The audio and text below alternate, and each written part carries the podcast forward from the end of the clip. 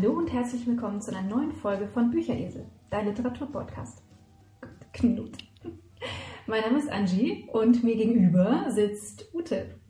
Ja, hallo auch von mir und tatsächlich, wir sitzen uns heute mal gegenüber. Normal machen wir das ja immer über Zoom und Internet und alles und heute sitzen wir uns tatsächlich mal so gegenüber und können uns in die Augen sehen und äh, genau, es ist gerade kurz nach Weihnachten und wir nehmen diese Folge für euch auf. Genau, und äh, wir haben uns hier beide in den letzten Tagen so ein bisschen auf privater Ebene, würde ich mal sagen, mit Büchern beschäftigt, äh, ohne jetzt irgendwie was für die Bücher abzusprechen. Aber wir haben uns gedacht, nachdem wir beide ähm, relativ aktuelle Fantasy-Literatur uns reingezogen haben, stellen wir euch mal vor, was wir gelesen haben. Und äh, boah, Fängst du an? Ja, genau. Richtig. Wir haben uns einfach mal gesagt, wir machen so eine kleine Fantasy-Folge heute und stellen euch mal zwei echt relativ, ja, also so super aktuell ist meins nicht, aber es ist tatsächlich der erste Band einer Trilogie und ich glaube, der dritte ist jetzt gerade erschienen in Deutschland. Es ist also, sagen wir mal so, semi-aktuell, aber trotzdem ein sehr tolles Buch. Und zwar geht es um, ähm, der Originaltitel ist The Poppy War von Rebecca F. Kwang, auf Deutsch im Zeichen der Mohnblume, die Schamanin. Das ist, wie gesagt, der erste Band einer Trilogie. Und Rebecca Kwang ist eine chinesisch-amerikanische Schriftstellerin. Sie ist 1996 in Guangzhou in China geboren, ist dann allerdings in die USA mit ihren Eltern in die USA emigriert. Ich glaube, sie war vier ähm, ist also quasi in den USA aufgewachsen und hat dann Geschichte studiert an der Georgetown Universität in Washington DC. Das ist eine relativ bekannte Uni. Ähm, hat dann ihr Studium für ein Jahr auf Sparflamme gestellt und ist nach China gegangen, um Studenten im Debattieren zu coachen. Und in dieser Zeit hat sie auch mit den Arbeiten an ihrem ersten Buch angefangen, The Poppy War. Ähm, zurück in den USA hat sie dann so ein bisschen das Schreiben wirklich, hat sie dem sehr viel Priorität eingeräumt, hat an verschiedenen Workshops teilgenommen unter anderem Odyssey Writing Workshop. Und äh, ja, hat dann ihr Buch auch direkt nach ihrem Abschluss an der Washington, also an der Georgetown University, ähm, veröffentlicht beim Harper Voyager Verlag. Das war 2018.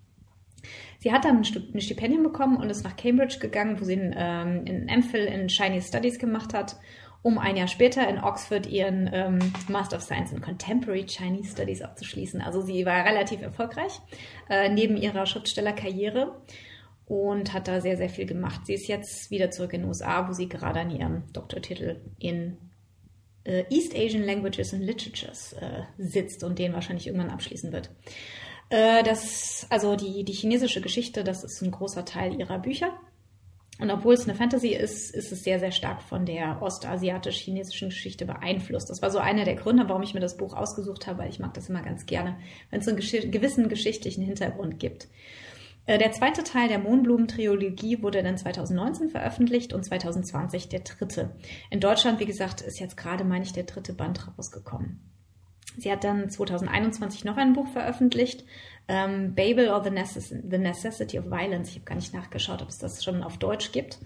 Und ihr nächstes Buch Yellowface ist für 2023 angekündigt. Alle ihre Bücher bisher waren relativ erfolgreich.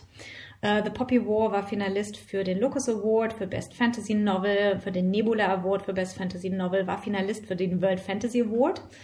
Und die Trilogie war außerdem Finalist bei den Hugo Awards für Best Fantasy Serie. Also die sind wirklich alle relativ erfolgreich gewesen. Also man muss echt sagen, Hut ab für so eine junge Schriftstellerin. Wie alt ist sie? Äh, 96 geboren, lass mich kurz rechnen. Äh, 26, oh, also ähm, wirklich, ja, ja, super jung. Wahnsinn. Ja, ihr Buch The Poppy War oder eben im Zeichen der Mohnblume. Ich finde den deutschen Titel irgendwie so ein bisschen doof. Aber er passt eigentlich. Also Poppy ist ja die Mohnblume. Insofern, ja. Äh, es ist ein unschuldiger Titel, aber das Buch ist tatsächlich, ähm, ist schon sehr der Hammer. Also ich habe ja auch äh, jetzt Game of Thrones und so gelesen und das waren ja durchaus Bücher, die durchaus viel Gewaltszenen drin hatten. Und dieses Buch stellt sie alle in den Schatten. Also es ist wirklich durch die Bank weg. Also am Anfang nicht so, aber spätestens im zweiten Teil, ähm, also alles äh, unter Völkermord geht da gar nichts ungefähr. Es ist wirklich ein harter Hammer. Es ist ein gutes Buch grundsätzlich. Es ist, wie gesagt, ein Fantasy-Roman, inspiriert durch die chinesische Geschichte und zwar wirklich durch und durch. Also wer das nicht gleich von Anfang an kapiert, der muss nur einen Blick auf die Karte ähm, werfen, die sie, ähm, die im Buch auf der zweiten oder dritten Seite eingezeichnet ist. Und da sieht man wirklich, äh, das Land äh, Nikan, wo die Geschichte spielt, ist China nachempfunden und die ähm, verfeindete Mugen Federation ist tatsächlich äh, mit dem Japan, also mit dem damaligen Japan zu vergleichen.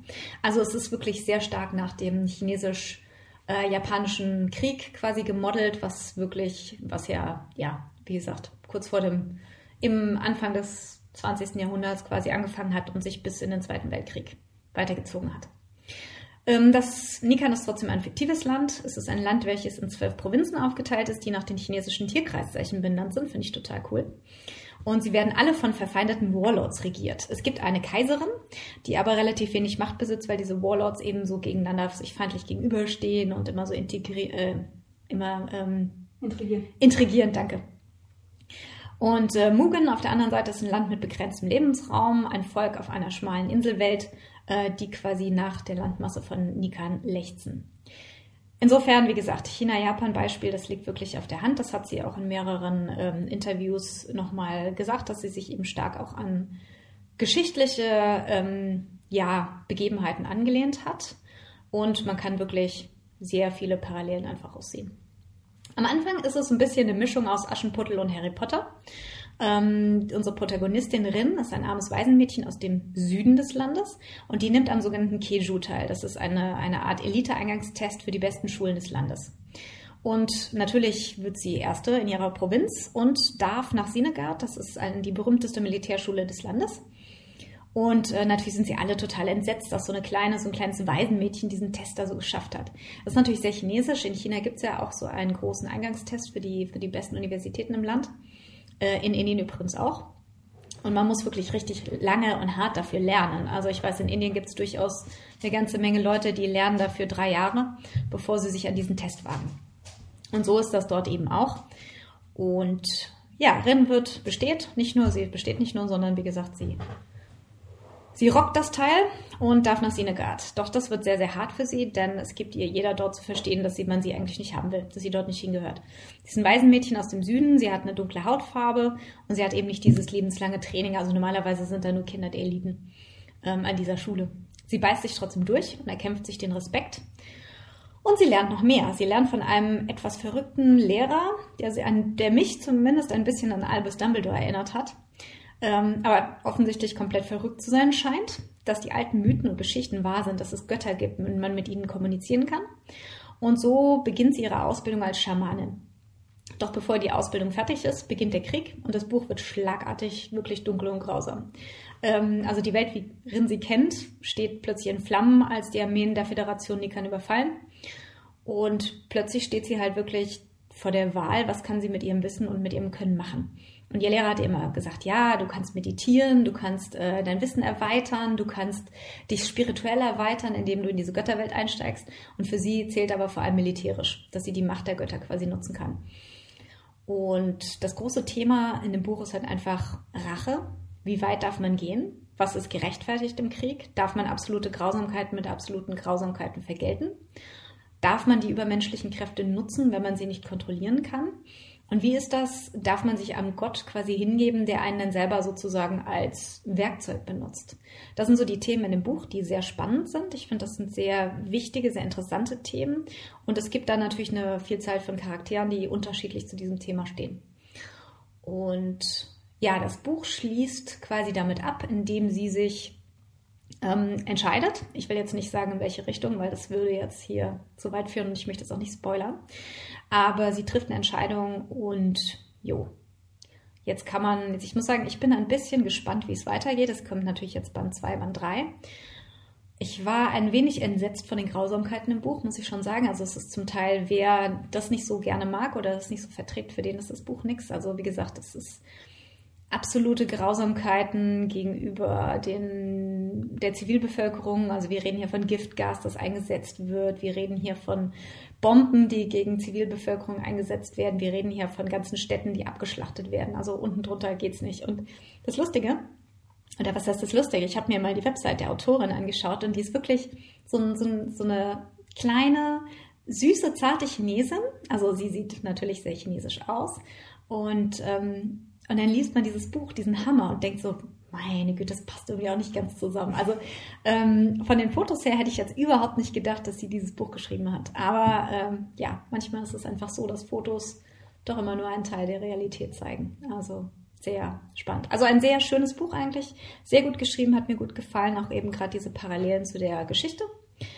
Aber durchaus hardcore geschrieben und wer, wie gesagt, nicht so, wem das, also ich kann durchaus verstehen, dass viele sagen, es, wäre, es ist ihnen zu gewalttätig. Mhm. Es war schon sehr grenzwertig und ich muss auch sagen, ich bin auch am Debattieren, ob ich mir den zweiten Band kaufe oder nicht. Ja, also ich hatte auch schon äh, über das Buch gelesen und schon mehrfach gehört, dass das wohl da ganz schön zur Sache geht und dass einige gesagt haben, ihnen ist es zu krass. Also das haben sie dann doch weggelegt. Also da sollte man definitiv sich darüber im Klaren sein, dass es da ordentlich zur Sache geht. Richtig, genau. Mhm. Auch wenn die Autorin so ein, so ein kleines Mädchen ist. so wahnsinnig. Ja, sie ist ja noch wahnsinnig jung, ne? 26 und ähm, ja, dann schreibt sie wirklich über ja, aber nichts über was es nicht schon gegeben hätte. Ja, also sie nimmt sich da wirklich das Beispiel und die Japaner haben ja in China auch sehr, sehr grausam äh, ge, geherrscht damals ja und gewütet unter den Zivilchinesen. Also es ging ja bis zu dieser Uni, äh, mit dieser Unit. Ich habe jetzt die, die Nummer vergessen. Es war eine, es war quasi eine wie kann man das nennen, Einheit im Krieg. Die haben Experimente an der, Zivil, an der Zivilbevölkerung äh, durchgeführt und haben zum Beispiel Krankheitserreger ausgesetzt in Dörfern, um dann zu gucken, ob die Leute an der Pest zugrunde gehen und solche Geschichten. Also wirklich ganz, ganz krass. Und das nimmt dieses Buch halt auch auf, ja. Und ähm, zieht, also im Grunde genommen gibt es da absolute Parallelen dazu. Ja, dann äh, habe ich jetzt absolutes Kontrastprogramm dazu. Ähm, ich stelle nämlich eine Märchenadaption vor und ich bin da schon eine ganze Weile drum herum geschlichen und zwar um Schattengold von Christian Handel. Das ist heuer erschienen und ähm, hat ein wunderschönes Cover. Es ist eine Märchenadaption von Rumpelstilzchen. Die Geschichte kennen wir alle, also die Müllerstochter, die von der bösen Königin dazu gezwungen wird, Stroh zu Gold zu spinnen und äh, sich dann eben auf einen Pakt mit einem bösen Dämon einlässt, äh, um das eben äh, durchführen zu können. Und äh, die Müllerstochter heißt hier also Farah, der, der Name, den, da kann man jetzt drüber streiten, ob der so passt. Also die anderen Namen sind, das sind im Wesentlichen deutsche Namen, altdeutsche Namen und sie, also ich spreche in Englisch aus, ich weiß nicht, also irgendwie, er, er klingt halt nicht so besonders äh, nach einem deutschen Namen. Ähm, sie hat einen Bruder, das ist Thomas, und ähm, da gibt es also eine Nebenhandlung. In dieser Nebenhandlung verliebt er sich dann in den Pagen der Königin.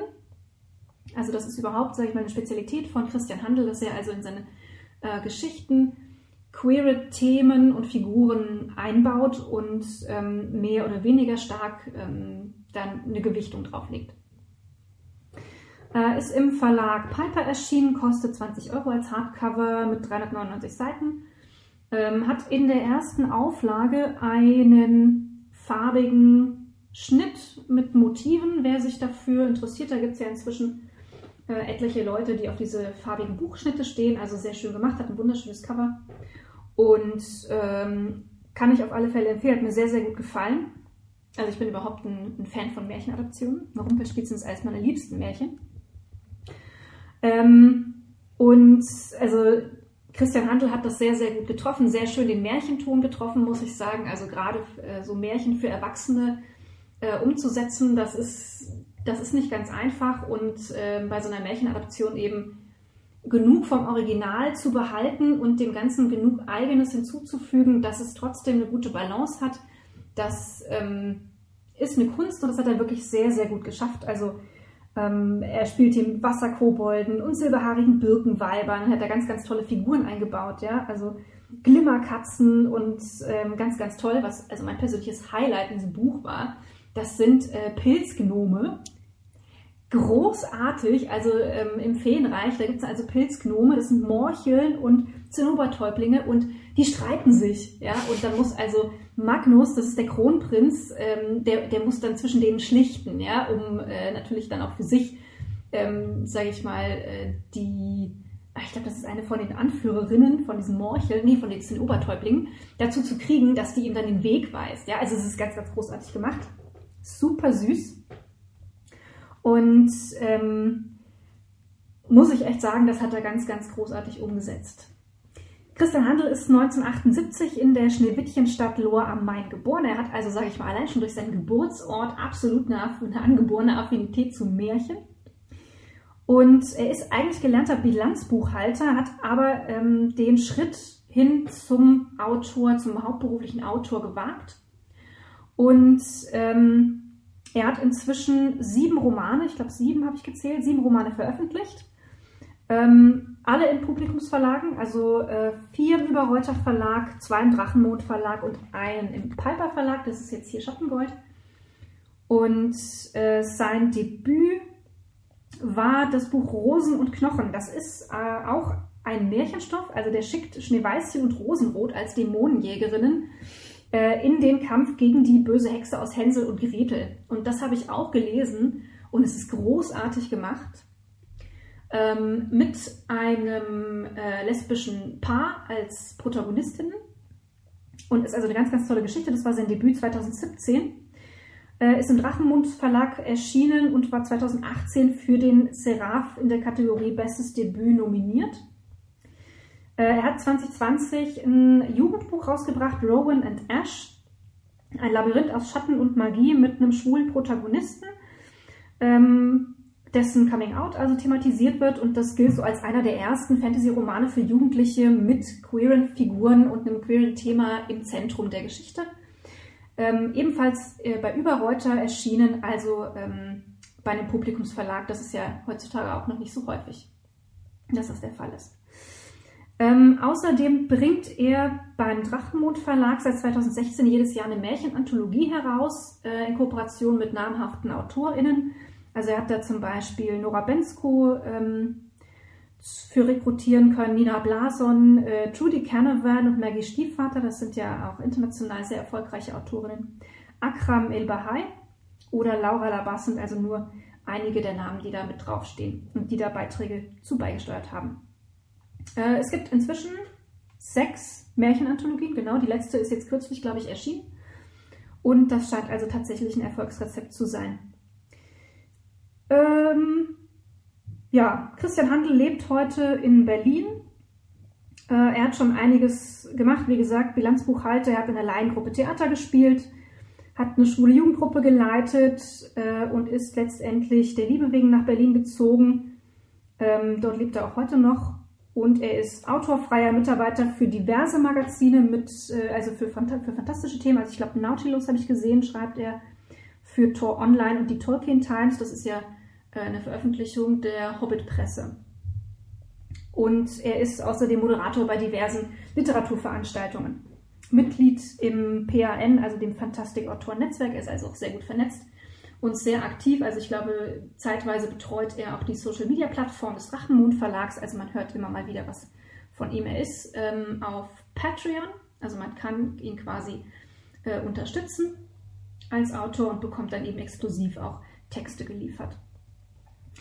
Ähm, Märchen, queere Themen, starke Frauenfiguren sind also seine Themen und äh, hier hat er also mit Schattengold aus meiner Sicht wirklich ein sehr, sehr gutes Buch abgeliefert, kann ich absolut empfehlen und es ist also, wer Märchen liebt, ist es eine absolute Empfehlung. Hm, klingt auf jeden Fall interessant. Ja, ich glaube, so queere Literatur kommt immer mehr im Mainstream auch an. So langsam kommt es tatsächlich ja. an. Ja, ja, ja. Ja, ja also, ist, also sag ich mal, Autoren oder Autoren wie, wie ihm zu äh, verdanken, dass das langsam tatsächlich Fuß, Fuß fassen kann und das ist einfach höchste Zeit.